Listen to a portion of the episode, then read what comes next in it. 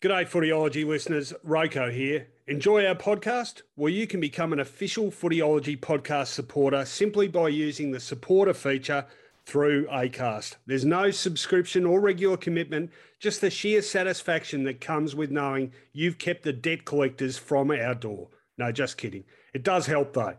If you want to get started, you just need to follow the support this show link in the show description. Thanks again, and now let's get on with it. Welcome to the Footyology Podcast with Rohan Connolly and Mark Fine. G'day everyone, welcome to Footyology. This is the, uh, I guess you'd call it the finals bye edition of our audio podcast. Of course, no finals this week, and we will touch on that uh, rather controversial subject still for some of us. Um, how are you finding? Well, I'm well. Looking forward to filling the void. Yes, well, it is a sizable void when you uh, have 23 rounds of football and then uh, right at the most important time of the year, everyone uh, sort of breaks for a week. And, you know, I, I do understand the rationale in some ways, but I, I still think it's a, a, fairly contentious issue. So we'll touch on that quickly, but I thought we'd start, uh, given the All Australian team was chosen last night in a glittering ceremony attended by um, Fox Footy people and clubs and basically no one else. I, I, don't know how big the invite list is, but I know we're not on it anymore. Um, I'll read out the team quickly, uh, just for those that may not have seen it. From the back line, Tom Stewart, Geelong, Alex Rance, Richmond, Rory Laird, Adelaide, halfbacks, Shannon Hurn, West Coast, uh, Jeremy McGovern, West Coast, and Lachie Whitfield, GWS. Centreline, Andrew Gaff, West Coast, Dustin Martin, Richmond, Steele Sidebottom, Collingwood. Half forwards, Paddy Dangerfield, Geelong, Lance Franklin, Sydney, Robbie Gray, Port Adelaide.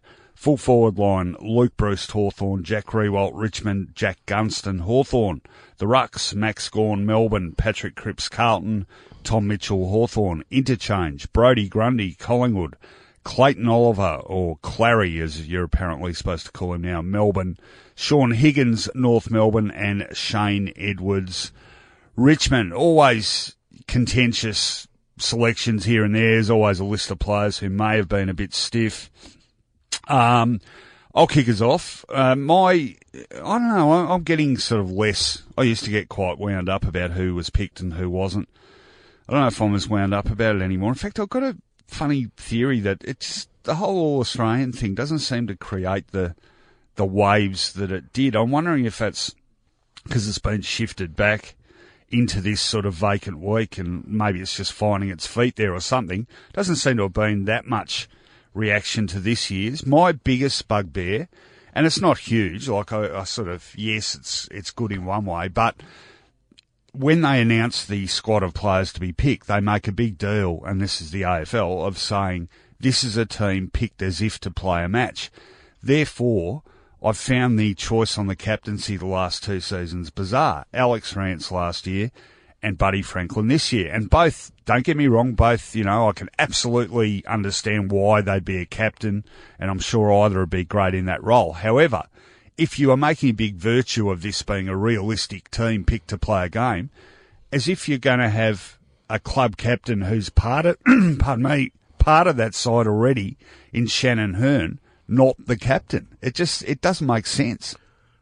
And also, did Alex Rance captain the team badly last year to lose yes. it, to lose the captaincy this year? So, what do you do? You agree with me on yeah, that? I think or? if you've got a captain selected in the team, yeah, uh, out of not even out of respect, just out of um, sort of um, not what would it be out of out of order, out of yeah. Well, how do you? How out, do you... It's not deference. It's it's have a look at the team. If there are any captains in there, decide which of them would be the captain. If there's one, he becomes captain. Well, I think it was oh, the case with Joel Selwood Joel Selwood was in last year's team and similar thing. But like, it just occurred to me, how do you feel this morning if you were Shannon Hurn? Oh, maybe you don't give a stuff, but I mean, wouldn't a part of you sort of go, well, hang on, are, you saying that I'm not a great captain because I'm good enough to be in this side and yet I'm not captain? Yeah, it is strange, isn't it? And and if you and if you're going to depart from the thing about a team realistically picked to play a game, um, well then you pick the team differently, don't you? You don't necessarily, you know, you just put in sort of the 22 best players of a season, regardless of position, which I think would be stupid. I like the fact that it's picked as if to play a game. Uh, although, you know, we haven't, uh, there was one year, I think, a run with type player got a Guernsey, but that, that doesn't happen often. But this sort of, um, what's the word, you know, sort of symbolic captaincy thing is completely at odds with the fundamental principle of a side. And that, that is my biggest bugbear. So what And did you- they not name a vice captain this year?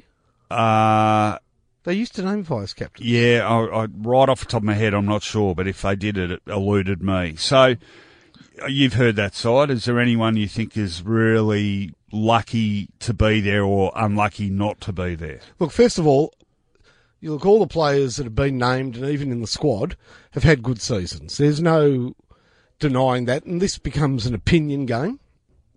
But I think that there are two players that I would not have had in that 22, Yeah. and I think that there are two that are uh, clearly better suited to be in the side. Okay, so far away. Um, look, I understand that reputation and ability above and beyond form during the season does count for something. Mm. But I think that Robbie Gray was had his highs and lows this season, and I don't believe that he had a consistent enough season to earn himself a spot in the team. Yeah. And I think that there is a forward that clearly was more dangerous and had a better season than him, and that's Jordan De Goey. And I would absolutely have Jordan De Goey in that team before Robbie Gray, and I don't think Robbie Gray should be in the 22. Yeah, well, I don't have the stats in front of me, unfortunately. So uh, if I did, we could do a bit of a comparison. But um, what was your other one? Uh, look, I followed Shane Edwards quite closely this season. He's a good player. I think he was a decent contributor for the first half of the season. They made a bit of a change with where they play Shane Edwards, and they put him starting at the back of the square, sort of running rather than sitting on the half forward flank. He had two or three outstanding games, and then he folded back into being a decent contributor without being outstanding. Yeah, okay. And I think the Devon Smith, in his first season at Essendon, was consistently outstanding. Leading tackler in the competition, high possession winner, still dangerous around goals. And I think Devon Smith is extremely unlucky not to be in that 22 and had a better season, clearly better season than Shane Edwards. Full stop. Yeah, yeah, I agree with that. Um, Edwards, uh, Edwards does a lot of stuff that doesn't necessarily. Um, I was going to say doesn't necessarily show up in the scoreboard. I mean, goal assists for me is his big thing. It's amazing how many goals he is involved with. I'm pretty. I think he's number two in the AFL for goal assists behind Jake Melksham. But um, Devon Smith, and I obviously watched Essendon very closely. He was. It's actually really interesting. He, I had, a, I scribbled down the leaderboard in the AFL Coaches Association Award, the Herald Sun Award, and the Age Award. Um, in the AFL Coaches Association Award, Dyson Heppell was the leading Essendon player. He was tenth, and in the Herald Sun Award, Heppell was in the top, I think, twelve or fifteen. And in the uh, Age Award, Zach Merrett was, but Smith wasn't anywhere. And I thought, gee, he he was early in the season when Essendon were crap. He was really flying the flag, but his tackling is almost his biggest asset as an on-baller as much as his possession rate. And I think in terms of possessions, he wasn't ranked in the top 20 or 30 on ballers in the league, but his tackling is absolutely sensational. So then you sort of start asking yourself, uh, do do perhaps we look too much, or do the selectors look too much at stats? And is Smith a victim of that because there's a catalogue of on ballers who have all averaged more disposals per game than he has? Well, if they do, then they're not looking at all the stats because he's the number one tackler in the competition. Yeah, And that's a, a key component of a well rounded midfielder. And certainly in a team, if it is a team picked to play, you've got all of these star players, then you want somebody um, stemming the flow the other way. You want somebody in that team who tackles and who provides a defensive edge for all of those fantastic midfielders that are already part of the team. So Yeah, I'd have Devon Smith in that team, no problems. All right, now you mentioned DeGoey and Gray. I have just quickly dug up basic stats on the season. So DeGoey for the season averaged uh, 11 and a half kicks. I don't know why they don't just do disposals. DeGoey averaged 17 disposals, um, and he kicked 36 goals. He had 65 inside 50s. Remember that?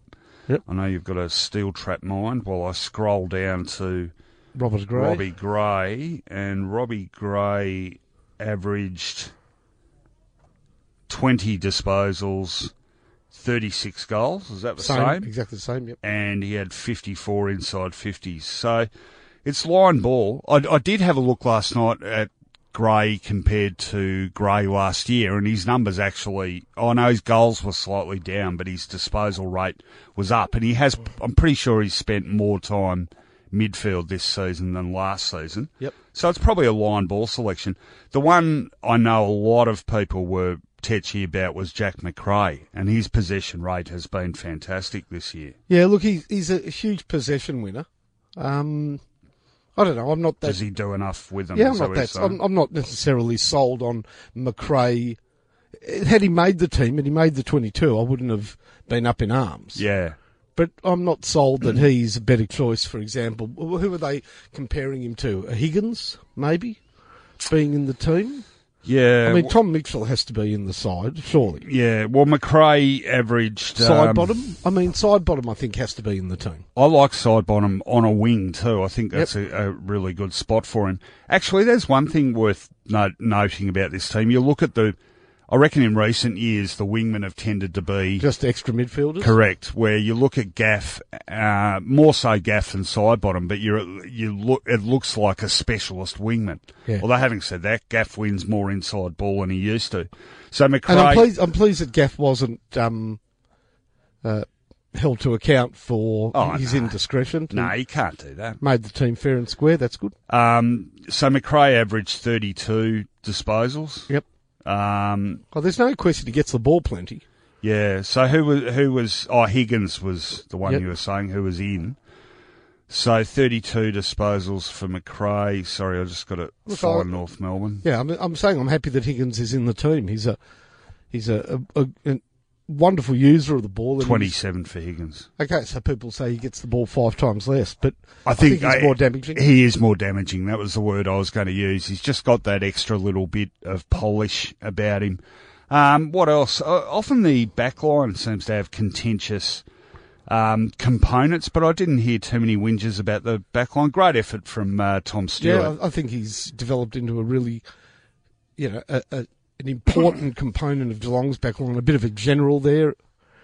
Great choice as a back pocket. You know, I've been desperately. Uh, I know you, you don't frequent Twitter. When you're on Twitter, um, you know, people will tweet things at you, and you make a note to file them away for future use.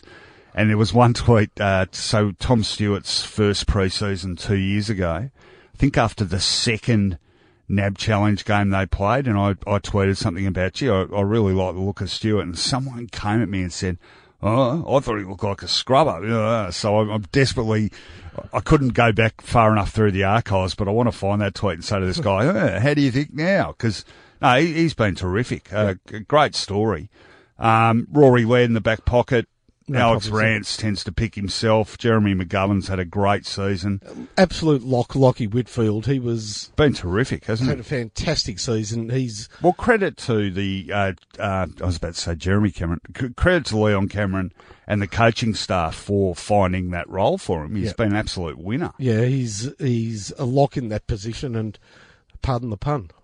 The other, um, perhaps, uh, bit of a difference to most recent years is that we haven't got a, uh, we haven't got a third key forward playing in a forward pocket.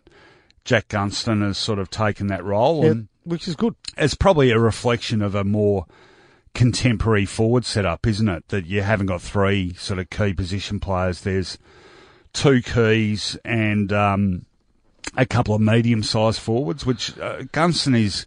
He's bigger than medium size, isn't he? But he doesn't play as a key forward. Yeah, you know, um, in a practical sense, the team doesn't work because there's no way you could pick Max Gawn and Brodie Grundy in the same 22 Well, there have been years when they've and, only satisf- got, and satisfy their needs because both of them ruck all day. yeah. Uh, that's an interesting one because they're, again, I should have brought my media guide with me. There, there have been years when they've only gone with the one Absolutely. ruckman, and and there's been a nominal bloke who does a bit of pinch hitting. Who so- Famously, there was a year they went with two Ruckman from the same team, who's that? Naitanui and Cox. Oh yeah, right, okay.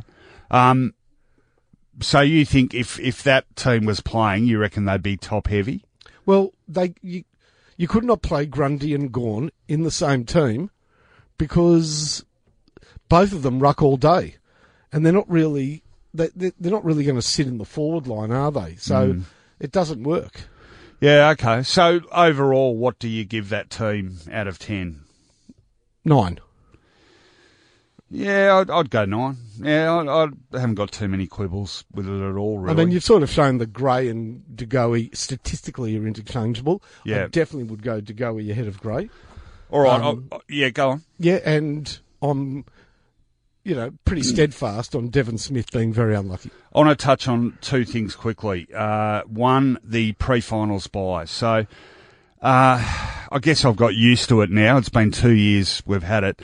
I still think it was a massive overreaction to bring that into a couple of teams resting half sides for one game of the season. Yep.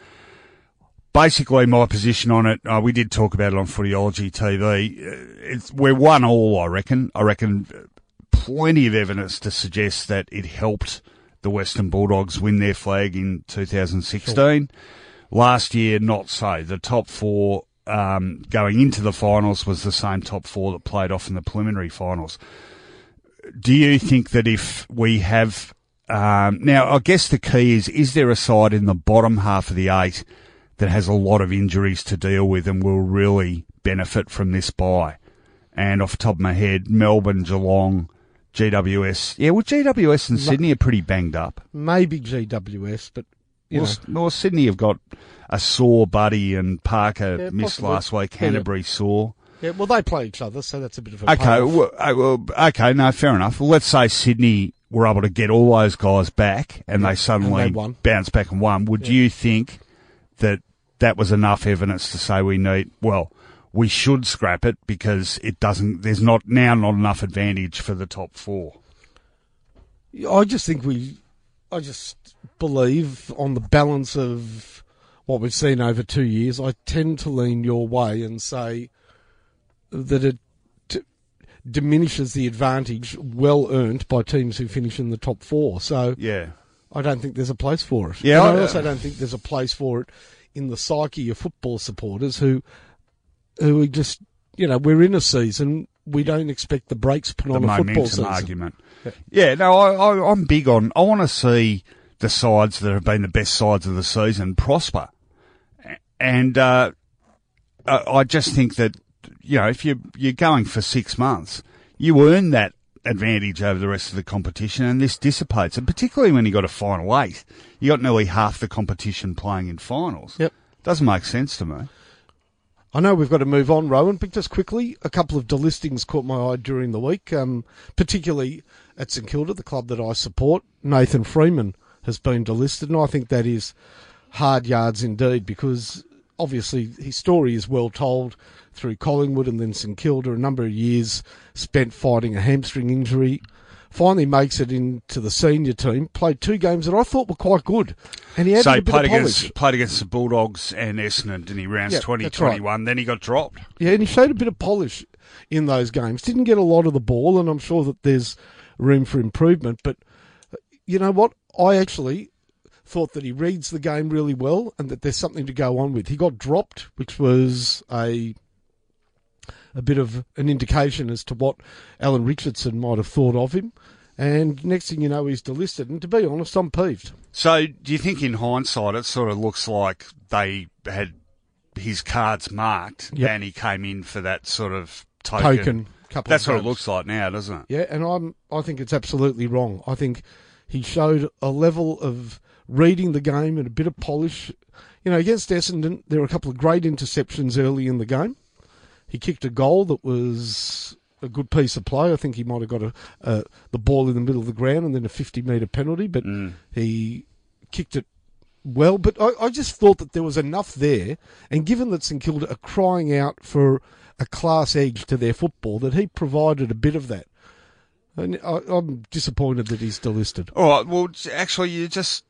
I don't know if I'm stealing your thunder here, but the the one that caught my eye, and I didn't expect the delistings to come as quickly as they have, to be honest. But um, Billy Hartung.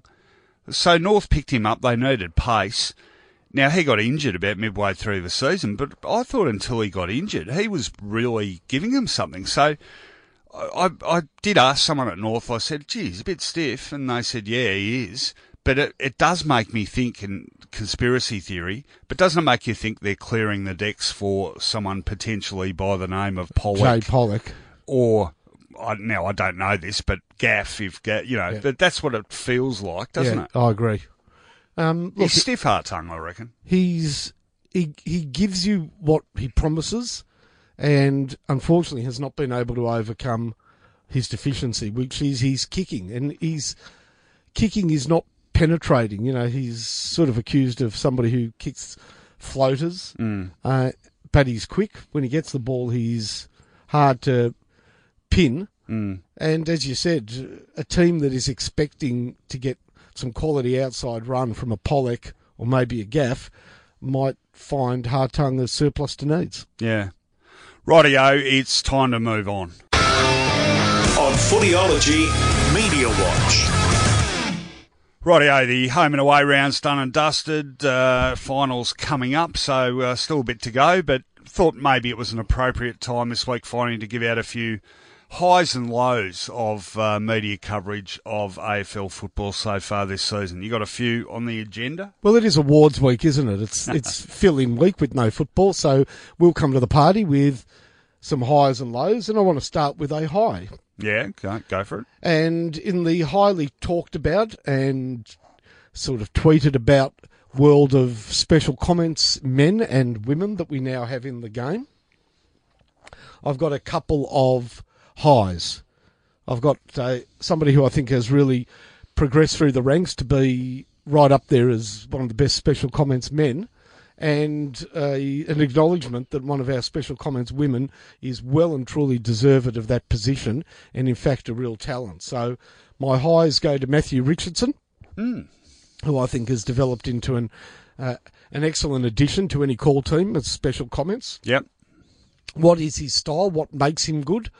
I think he gives great insight into the emotional and psychological standpoint of an AFL footballer, Yeah. of how an individual feels when, you know, pressed into action, when given the responsibility of kicking an important goal, when, you know, putting himself in the position of of somebody to interpret the mind of a footballer. I think he's very good at that. And I also think, like all good footballers or champions as he was, he reads the game very well and sees it well. So a big thumbs up to Richo. Yeah, it's really funny you say that because I was um, I was going to talk this week before we decided to go with some highs and lows, and I tweeted this last Saturday night. The Sydney Hawthorn game, I really enjoyed the Channel Seven commentary team, and if I'm saying that with a tone of faint surprise in my voice, there are we've been critical on plenty of occasions, but Saturday night's team was. Um, James Brayshaw, Luke Darcy calling, had uh, Richo doing special comments, and Jude Bolton on the boundary. And I thought it was a really good combination. And there's definitely far less vaudeville and sort of theatrics and histrionics in the Saturday night call, which I, I, I always think is good. But I just liked the rapport between those guys. I think what I like about both Richo in that special comments role and Jude doing the boundary is there's an understatedness about them. Like they make the right comments, but there's not this sort of, you don't feel with them that they're exerting the presence of former AFL champion Matthew Richardson. They just come in and it, it that to me makes it easier as a viewer who hasn't played at the highest level to relate uh, to their comments, you know, without feeling like they're talking down to us. And I agree with you on Richo. I, I think so. Friday nights they'll have him on the boundary, and you you don't get a full enough picture of what he can add to the broadcast like that. But in that special comments role, I agree with you. I think he makes some really pertinent observations. And there, I th- may, maybe we're falling into the trap of expecting comments blokes to be very technical all the time. I, I prefer the guys that really necessarily aren't. They they sort of can speak in layman's terms, and I think Richo does that. And also, he doesn't fall into the trap. And maybe this is something that you develop after a couple of years of doing special comments and you're more comfortable in the position. But he doesn't fall in the trap of what some special comments uh, men do, which is trying to almost living up to their reputation as footballers and becoming a caricature of themselves. And Mm. unfortunately, here is a bit of a thumbs down for Jonathan Brown because Jonathan Brown was a brilliant footballer, but when he gets that special microphone in hand, I think he feels he needs to live up to the reputation of being one of the game's hard men, and he always defers to any any on-field incident where there's a bit of biffo. You know, he always he tends to defer to yeah, let that go. You know, nothing too serious there Yeah. and is constantly giving us special comments imbued with the need to be tougher, harder, you know, Yeah, bring yeah. back the biff. Yeah, no, I think that's I think that's a fair call. But maybe that will dissipate as he becomes more comfortable in the role. And I just want to mention Daisy Pearce Oh, because we've had a lot of female voices added to commentary in various ways, to, f- to the coverage in various ways over the last couple of years. Uh, Fox football coverage has brought a lot of female voices, and there have been some suggestions of tokenism. I'm not buying into that, but I will sort wheat from chaff and say that Daisy Pearce, when providing special comments on radio, in fact, whenever there's a microphone in front of her, is illuminating. You know, she understands the game. She's played it at a very at the highest level that the female can, but she really understands football. And I listen to her as I would any male special comments person, uh, regardless of gender, as a valuable contributor to a commentary team. So thumbs up for Daisy Pearce. Yeah, no, good call. I agree. Um, in, in fact, uh, I think um, she's not as prominent. She's her TV stuff's been more limited, and she's been mainly radio. And Yes. I've done a bit of work with her on Marngrook. But Abbey Holmes is another one I, I rate very highly for her insights into the game. And when it's are they given enough opportunity to express them? It's very hard. And I've done enough boundary riding. It's hard to get enough sort of airtime to be able to present yourself in the way you'd like to. You know, often uh, you're sort of slave to what's happening out in the ground. If there's a spate of injuries or whatever, you end up just being a uh, purveyor of. Medical officer. Uh, correct, correct. Like Peter, uh, Peter, Doctor, Doctor Peter Larkins. Jeez, I struggled with that one, didn't I? Um, all right, I've got a high as well, and I've got to say, um, as a, a mainstream media person, I was quite worried about the rise of the AFL club media department and them sort of treading on our turf and, um, you know, perhaps making things harder for mainstream media organisations. I'm not sure that that's happened. I think uh, uh, access has become harder, but not necessarily because club media departments are getting bigger. That's happened for other reasons. And I think the work that AFL club media departments do gets better and better. And there's two examples I want to bring up here. One of them, um, it's going to smack of self-interest, but I've been doing some work for Essendon this year. I've been doing a weekly preview and I've been doing interviews with Essendon club legends who are presented to the crowd before every home game. And um, so, as part of that, I've, I've been doing a video interview with those guys. And when we started the year, you know, the idea was they were going to be quite short interviews, but right from the start, um, they ended up the interviews and the material you had to work with with those former greats. And we spoke to the likes of Ken Fraser and uh, Barry Davis and John Burt and more recent players too. We got you know Mark and Jason Johnson together. We spoke to Chris Heffernan. Um, you know, the stuff they've had to offer has been so good. You won't get much brevity with Barry Davis. No, no, he can talk, and he he's quite happy to admit that Barry he could talk for Australia. Fortunately, so could I.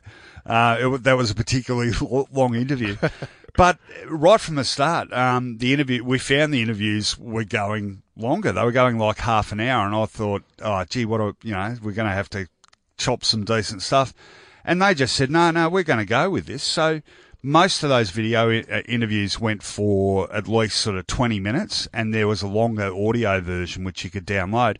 And it wasn't just it was how they looked as well. Really nicely shot um, and um, know great the the sort of video people clubs are using now it's they're doing some terrific work. So that was sort of one example. And the other example was the other night that um, documentary keeping north south which Heath O'Loughlin and uh, a few guys from North worked on Yep. most of the year about the aborted, you know, about the AFL trying to railroad them up to the Gold Coast.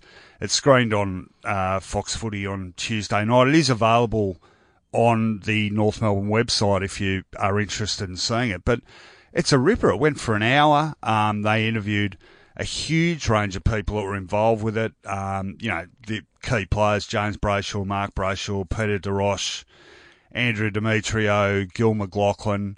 Um, they spoke to a few media people. I, I was one of them. Um, and Caroline Wilson, Damian Barrett.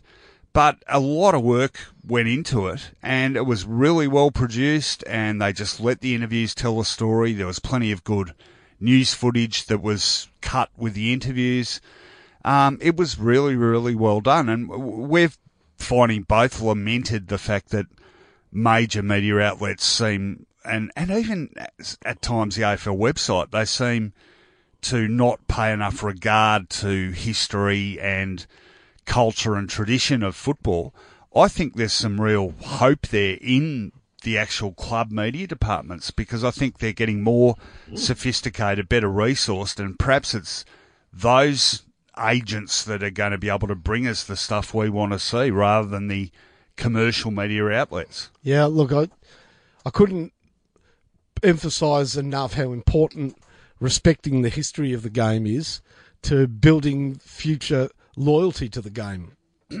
I think we undersell young football fans and how important it is to in, to illuminate the not just immediate past but the distant past as well. It's engaging and it connects people to their club.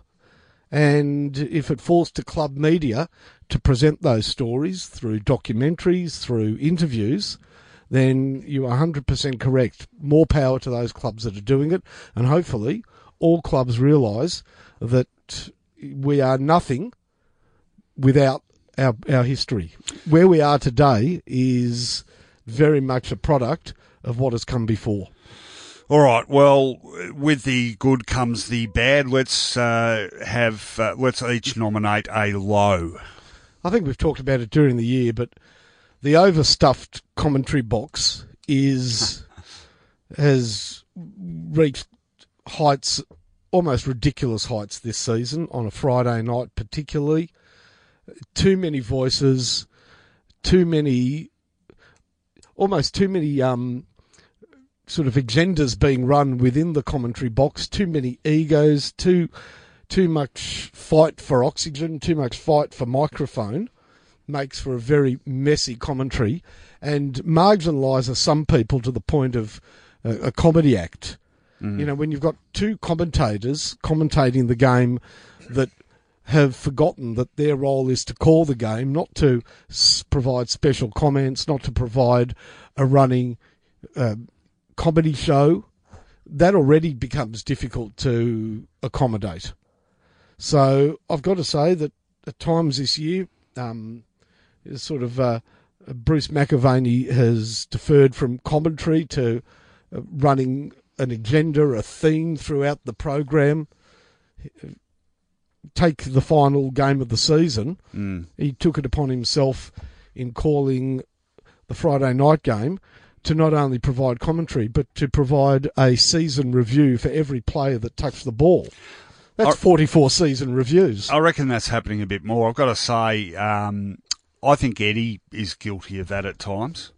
that Eddie will call a play and then offer a, a sort of a editorial comment and uh, then pursue a theme. Uh, yeah, you you don't want you don't want the guy in that particular role to exceed their brief. So you? so then you've got, you know, Wayne Carey and and Ling providing special comments. You know, they begin to fight for oxygen.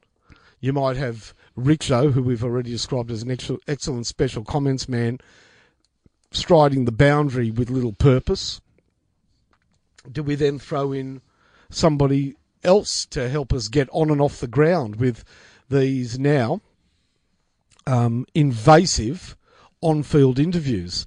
And we had a, a situation in the last round where a couple of players had announced their retirements, mm. and ah, rather than being allowed to be cheered off by their teammates and really with fans and teammates embrace the moment of their final their final moments on a league ground, they are being hijacked by the commentary team and by the broadcaster. So, in the case of Brendon Goddard, is he shared off the ground with his teammates? No, he's left on the ground on his own for five minutes or almost you know, five to ten minutes doing an interview with, was it Gil McLachlan? no, Haim, Haim, Ham, I'm wasn't sorry, not Gil, Hamish McLachlan. Well, I'm glad you brought that up. was up. Hamish trying to make him cry? Absolutely. Absolutely. I was filthy on that. It was a classic uh, case of the network thinking they were bigger than the game um, and that the TV audience was more important than the sense of occasion for the people that actually turned out for the game. I thought that was shocking. I mean, and if they clearly tried to make a big deal of it, A, by having Hamish out there, he doesn't usually do that sort of stuff. And it went on for way too long. And, and there was a clear agenda there. We're going to get this guy so emotional he cries and then we'll be able to play the footage 500 times over. It's just, it's arrogant and boorish. And yeah, I thought it really hit the wrong note. And I think people, I know the S, the uh, sorry, the AFL Nation commentary team alluded to it as well. So people noticed it. You know, like show a bit of respect. You know, let the guy um, be paid his dues by the crowd and by his teammates. You know, yeah, it's not about you. Yeah, I know it's a good call. Um, all right, I'm going to finish off with a, a low as well. For me, it's a more general theme. This, but I'd call it the jockocracy. And, um, you know, I, I think a few of us have feared this coming for years, perhaps even decades. But as more and more former players get into the football media, I, I don't know how you avoid it, but there are now that many forums where you don't have a journalistic presence. It's basically a posse of former players. And sometimes I think despite their um, their uh, their intentions, they sort of fall into this, you know, clique of uh, former players thing, sort of sitting around trying to one up each other and impress each other. And it was, you know, oh, well, I remember doing when you did blah blah blah. Oh yeah, well Brownie, you know, blah blah blah. And I think that sort of alienates the viewer. The viewer sort of feels like they're, you know, like a, a groupie on the outside of this celebrity conversation. And um, I, I tell you when I notice it most, and it's not even, uh, it's not even really about these guys' sort of egos or whatever, but on on the couch, you know, you got Gerard Healy, Jonathan Brown, Paul Roos, and Gary Lyon, and it, it's really struck me with the ads for on the couch. There's sort of these grabs from each of them, and they're all really negative. You know, sort of like, you know, uh, that's disgraceful effort from, and then the next bloke goes, uh, you know, if you can't, if if you're not training that stuff, how can you? You know, it's all totally negative, and it's sort of like trying to subconsciously outdo the previous bloke with what he said. And I really hate that. I mean, the idea of having a former star in that role is to shed the insight that they have gleaned from being on the inside and to share that with people that haven't had that luxury. And I think when you have too many of them, it actually does the opposite. It sounds like they're trying to impress each other and that we're an unwanted outsider to that conversation. So, just in a global sense, the saturation we now have in AFL media of past players, and it seems as though, say, Fox Football's philosophy is uh, a smattering of commentators, then all the rest of the work to be done by ex players with some female voices. Mm. Special comments, you know, programs that opine on football, etc. And to be honest, just think about this for a moment. That the world of journalism, to be a really strong football journalist, is a skill set that is developed through working in the media, through starting off maybe in a newspaper, starting at a radio station, working yourself up, and the best of the best non players who thrive in the environment of football in the in the football journalistic environment, that's a particular skill set that has been worked on for a number of years. Being a, a champion footballer does not build up any of those skills. So to suggest that ex footballers can immediately step into the roles that previously have been filled by highly competent journalists, well, just the common sense says no. I mean, it would be a, a, a very talented individual quite the coincidence that somebody is a brilliant footballer and a brilliant journalist. Yeah, and, and that happens occasionally. But yeah, no, I, I agree. It, but to it, immediately frog for for a footballer to hang up his boots and the next thing he does is frog leap journalists with decades of experience simply doesn't it, it's counterintuitive. It doesn't make any sense and it's wrong. Well, it makes you wonder whether the people making those decisions are actually listening to the content, or it's just uh, those are choices made at a, a very superficial level. Well, it is. is. It's it's saying that a viewer will recognise an ex-footballer and immediately tune into him, listen to him, watch him, or read him ahead of a journalist because they have become familiar with that person through their playing career. Yeah, and I think perhaps the bottom line for all this stuff is that, and we've both opined on this, the audience is a lot smarter than I think the people making those decisions give them credit for. Check the ratings, people. All right, time to move on. On Footyology, previews with Punch. Oh, no, it's not. This week, it's reviews with Punch because uh, in the bye rounds, what better time to go through the seasons of those clubs no longer with us in playing terms. Uh, 10 teams missing the eight for this year. Let's run through them, finally. We'll try and be as punchy as possible, but 10 to go through. Uh, we'll work our way up from the bottom, and unfortunately, Blues fans, that means we start with you. Uh, worst season statistically in the club's history. Their fifth wooden spoon in 17 seasons. Behind the eight ball very early, losing Sam Docherty pre-season. Their playmaker only got half seasons out of Matt Kreuzer and Marc Murphy. Um, pluses, uh, Patrick Cripps, phenomenal, as evidenced by his All-Australian selection. Charlie Curnow continues to develop. Um, Zach Fisher, I thought, showed a bit uh, in the last few weeks, Cameron Polson showed a bit. Harry McKay in the last few weeks showed a bit. I'm really worried though about the the sort of way they play football. They started the pre-season looking like they wanted to attack more, um, and they seem to sort of go away from that. And in the end, they scored less than they had last year, and they conceded a heap more. They had an average losing margin of 49 points. They had three 100 point losses, and there were too many games where you knew they were done within 10 minutes of the game starting. So um, there, there is some young talent there, but uh, anyone would have to say they've gone backwards. They've gone in the three years under Brendon Bolton from seven wins to six wins to two wins.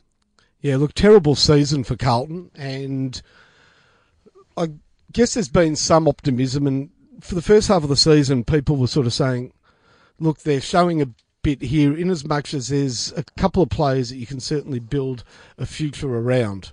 And Patrick Cripps is an absolute gun, and so is Charlie Curnow, and they've during the season committed to extra uh, time at the club, so that is a positive for Carlton.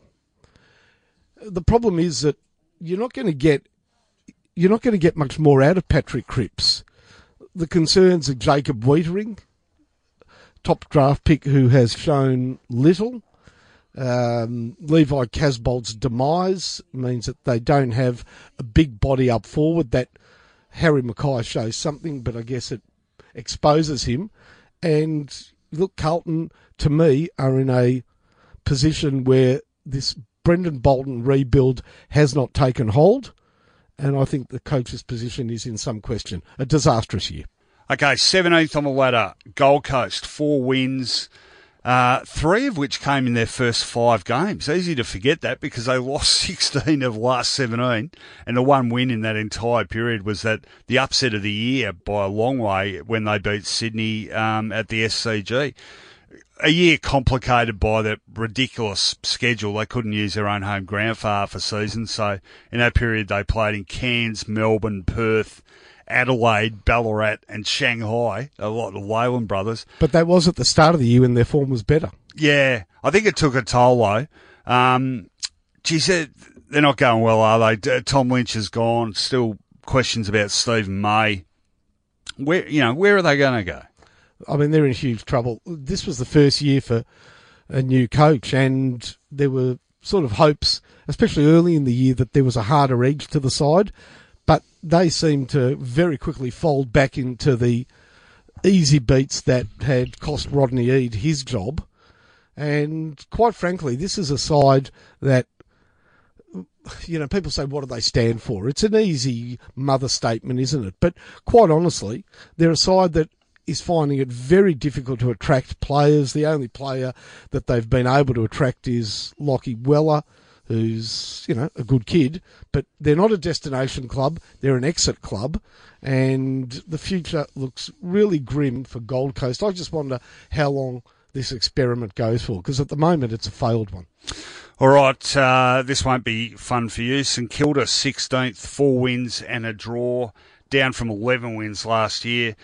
I reckon their game style's a mess, Finey. They they use the boundary o- uh, overly. They are ponderous in their ball movement. They don't have the skills to play a possession based game and turn it over a lot. They're weak defensively and in attack, incredibly inefficient, inaccurate. Um, and I think the lack of class, particularly in that midfield group, has been really exposed this year. So um, they've got a lot of work to do. And, uh, gee, what, five years for Richo, isn't it? You're starting to wonder, has it all been worth it? Because, you know, if, if this, if what we saw this year is the sum total of five years, it hasn't amounted to a whole heap. No, look, you made some good observations there. Very slow. Um, when they try and retain the ball, they're doing, and it, it really is passe football, is switching the ball from side to side and all that's allowing the opposition to do is get behind the ball and defend against St Kilda. So entries into the forward line, the numbers might be okay, but they're not doing it with enough speed to expose the backline. Their, their ball movement is at times very conservative, very slow. I think the midfield competed well this season. Jack Steele had a very good year. Jack Stevens another good season. So they competed honestly in the midfield, which meant meant that for parts of the game, St Kilda remained quite competitive, but slow movement into the forward line, then terrible goal kicking, in the end had its the sum total of that effect was it, it affects the morale of the team. So, uh, Alan Richardson, the coaching, the the game style has to change. You know, highly competitive at the contested ball is not good enough because when St Kilda get it, they're one of the worst teams in the comp. All right, uh, Brisbane 15th, five wins, um, only the same as last year. Now, you pointed this out in Footyology TV last year. You're last week, yep. Uh, did I say last year? Last week. Um, yeah, you were quite critical. I'm cutting him a bit of slack because they have been very, very competitive. Average losing margin of only 25.7 points, which is easily the best of the bottom eight sides, and that's the sort of margin you see more with the top teams. They lost five games by seven points or less, and I think the development of the young guys continues apace. Cam Rayner, really great debut season from him. Hugh McCluggage continued to improve. I think Alex Witherden continued to improve. Um, we saw improvement from a couple of guys who'd been there a while. One, Harris Andrews, was already good, but I think he went to another level. And Darcy Gardiner, a bloke who's been around a while. Very without, good season. Yeah, he did. So uh, they they got a decent improvement more, out more of guys ball, who've been there. More of the ball for the important Hipwood. Yep. you know, he's key to their forward fortunes and he moved further up the field. So he improved this year, finally getting more of the ball.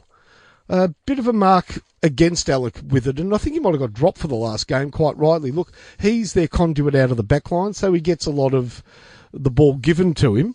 And his great plus is his ball usage. And at times, especially towards the end of the season, he became a bit um, clever with his uh, possessions, and I think he paid the penalty and got dropped for the last game of the season. But I'll just give them, I'll give them a, a wait and see. Do we both agree that they need to lift that win loss ratio next year? Yes. to ab- something, cons- you know, minimum of eight wins next year. absolutely. Okay. I need to be looking for 10 wins, I'd reckon. Okay, let's But, ju- let's leave it at that. but that prognosis, given how many close ones they lost, is pretty reasonable, I think. Well, they better do it. All right. Uh, Fremantle, 14th, eight wins.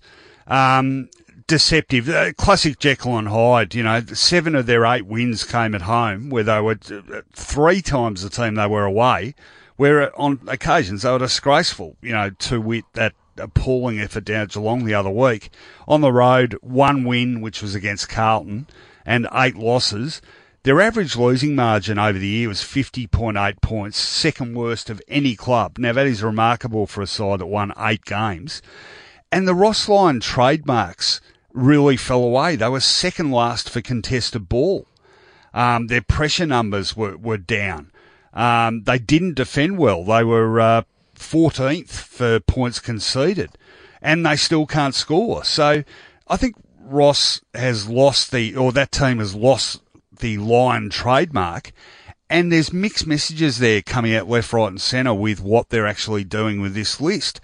So you say you're rebuilding, but they kept turning back to the likes of Michael Johnson during the year, and then right at the end of the year they recontracted Hayden Ballantyne and Harley Bennell. So how how committed are they to their kids? And I, I I'm not convinced at the rebuild of Freo at all. Well, one of the big knocks on Ross Lyon at St Kilda was player development, and that was excused because it was claimed that St Kilda were always, you know, striving for a premiership under Ross Lyon, and that there was no time, there was no space to develop youngsters. It was, you know, all balls out trying to win a premiership. So St Kilda lost players like Tom Lynch under um, Ross Lyon and Rhys Stanley was never developed. Even players like um, David Armitage had to wait his development stymied almost by this conservative coach. And I would have to say that there has been a lack of young player development at Fremantle. When you have a look at their best players towards the end of the year, week in, week out, it was Lachie Neale, David Mundy, Fyfe when he came Yeah. back.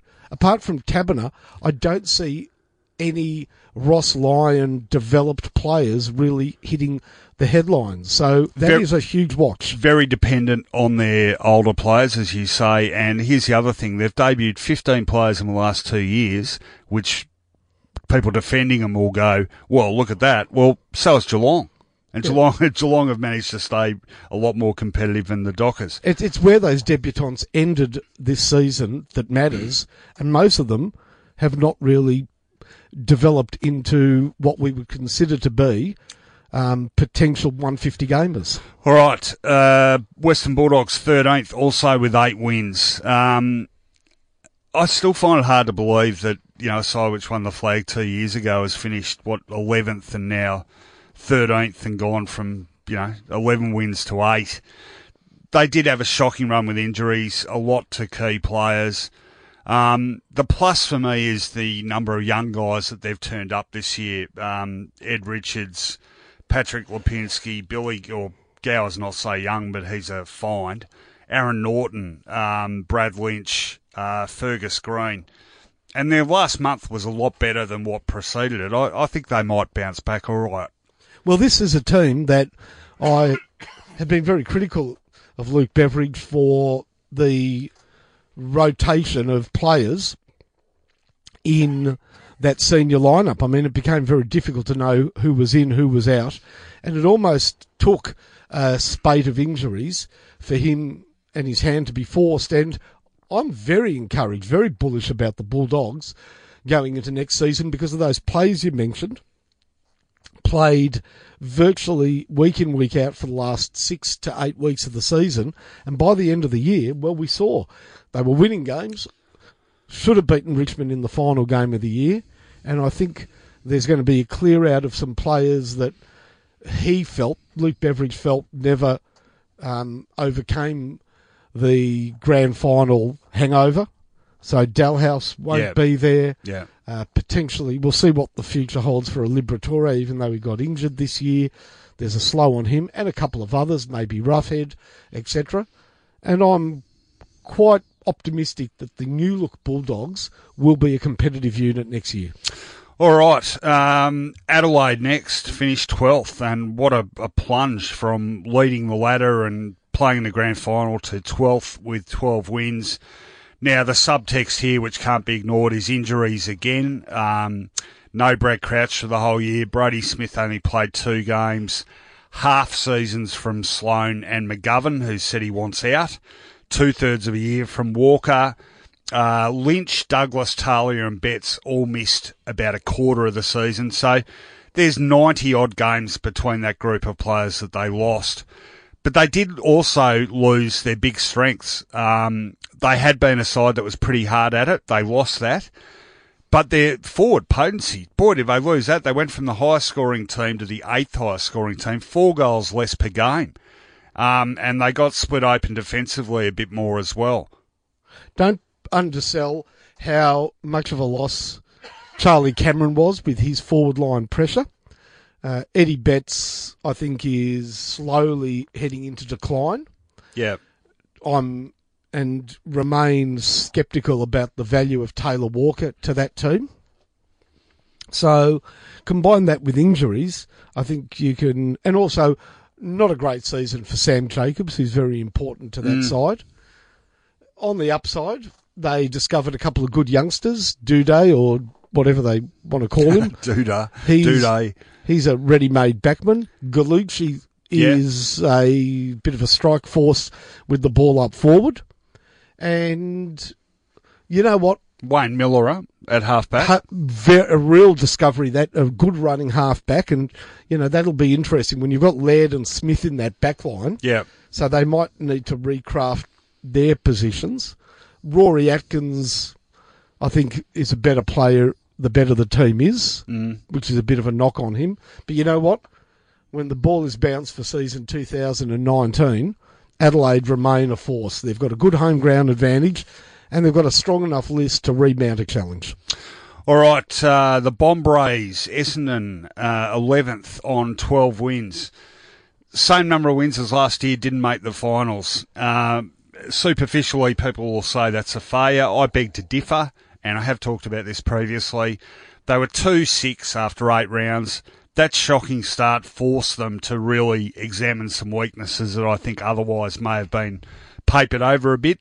Two things um, they had to address were lack of forward line pressure. The ball was ping ponging out of there, and um, lack of a defensive enough work ethic from the midfield group. No coincidence that those midfield leaders drove the resurgence. Heppell, Merrett, in particular, were two guys that whose form hadn't been great. They really lifted, uh, lifted the whole side. They corrected those differences and were a completely different team after that. Won 10 of the last 14 games, beat four top eight teams and lost to three others by 16 points, 8 points, and 4 points. Um, we saw the emergence of Kyle Langford and later in the year, Aaron Francis. The recruits from other clubs, Devon Smith, Jake Stringer, Adam Saad, all had good years. We even saw a couple of older guys like David Myers and Tom Bellchambers in the ruck had easily his career best season. And they are one club I think will be very bullish about next year. Yeah, look, it was a good finish to the season for Essendon when you consider that Joe Daniher barely played this year. Let's not forget, uh, you know, he ended 2017 as arguably the number one strike forward in the competition. I mean, he returns. Mitch Brown had a great season filling in, as did McKernan. Brown can go back, which might provide some height cover in the back line. I would be bullish next year if I was a Bomber supporter. The one caveat being is depth to cover the midfield because in that better run after that poor start, Merrett, Heppell, um, Devon Smith, Langford played every single game. So the question is, if they do get a couple of injuries in their midfield, whether or not they have the cover and the depth to fill those gaps. So yes to Essendon if they can keep their best players on the field, uh, and almost a certainty for the finals next year. All right, Port Adelaide, 10th, uh, 12 wins. Hugely disappointing for me, Finey. 16 rounds into the season. They beat your Saints. They were fourth on the ladder. It was all going according to plan. And then just the bottom fell out of it. They lost six of their last seven. The only win was over the Bulldogs up at Ballarat. Um, they've given away the their great strength for me, which was their their ball movement. They were such an exciting, quick running side. And this year they seemed, I it was almost like there was an overcorrection in terms of trying to become more defensive, trying to temper the, the speed of the ball movement. Uh, it didn't work. They just became ponderous with the ball in hand, and I reckon that impacted on their forward setup, and that was the big drop off for them. They were the second highest scoring team last year. This year, they're only 13th, three goals per game less than last year. And once they lost Charlie Dixon at the end there, that was good night nurse. So um, they lost the the midfield as a group didn't perform nearly as well as it should have, particularly given they bought uh, Motlop and Rockliff into that as well as Jack Watts. They lost any ability to pressure the opposition, and um, they lost as a result a lot of those other trademarks. Really disappointing year for them. Well, when you look at Essendon, who brought in three players from other clubs and got a real return from them, the three players brought in at Port Adelaide all of whom had question marks on them at their previous clubs, it must be said. Rockliff, Watson, Motlop were a bust as a trio. And unfortunately, when things started going against them and they really needed to win some games to maintain a position in the eight, it must be said that players like Wingard and Boak and Robbie Gray did not lift their rating to get them over the line in the last couple of months of the season. And there's been a suggestion from within Port Adelaide that they might even test the waters and find out what a Wingard is worth on the open market because the bottom line is they've got star players, but their star players seem to be incapable of of working together to win key games. So they're star individuals, but are they stars as a, a, team? The answer is no. All right, now last non-finalist finishing in ninth spot with 12 wins, North Melbourne. Um, I like the Roos finally, you know I like the Roos, but I, I reckon they've been outstanding. And yeah, you can dwell on a you know, tired looking finish to the season. But this was a side that virtually every pundit in the country had finishing in the bottom two or three. Plenty of people tipped them to win the wooden spoon. They doubled their win tally. They went from six wins to 12 got enormous seasons out of Shaun Higgins, Ben Cunnington, and Ben Brown up forward, who was second in the Coleman medal. Um, I thought their effort was great. Um, and look, they probably need a little more polish still. They probably need a little more pace still. And we talked before about Billy Hartung perhaps making way for a Polec. He would give them both pace and polish, I think. Um, but either way, they have so far exceeded the expectations of them this year. I think you have to say that they've been a, a raging success. Resurrection of Goldstein was key.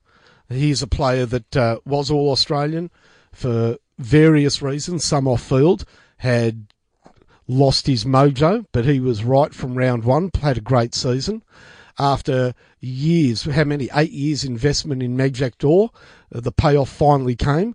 Not only have you got a tremendous marking backman, but you've also got a great ruckman when Goldstein takes a rest. He's almost unbeatable in the ruck, is Majak Daw. So a beaut combination there. Um, not so impressed by the way Ben Brown finished the season. He's he just lost the ability to pack mark and to really get those, you know, um, go go gags at arms of his working. I'm sure he'll start next season in a good frame of mind. He kicked a lot of goals, so he'll be better, I think. And North Melbourne, huge thumbs up for a great season. All right, that is our reviews with Punch. Let's bring it on home. On Footyology, never again. Okay, uh, you know I struggle with this segment, Finey, so I've decided that never again will I be party to a radio segment called Never Again because you know, I struggle with negativity and I want to be positive about my life. And the fact that I've struggled to come up with a never again is good. I think it means that there's not much I've done that I regret and that I, I wouldn't do again. So never again will I be party to you continuing to drag me down by getting me to focus on the negatives in my life. It's positive for me, Finey. Piss week. It was really. Okay, my never again is never again will I bag. That's not true. I'm sure I will, but never again will I bag without giving consideration to this the kicking of an AFL footballer. Because as, you know last week I was umpiring in the curtain raiser to the North Melbourne St Kilda game. Hmm. And the balls used in the game were the exact same balls as the match balls for an AFL game. And boy oh boy are they hard. I mean not much give. you know, I had a kick. I actually had a kick with Jack Steven before Yeah. the game.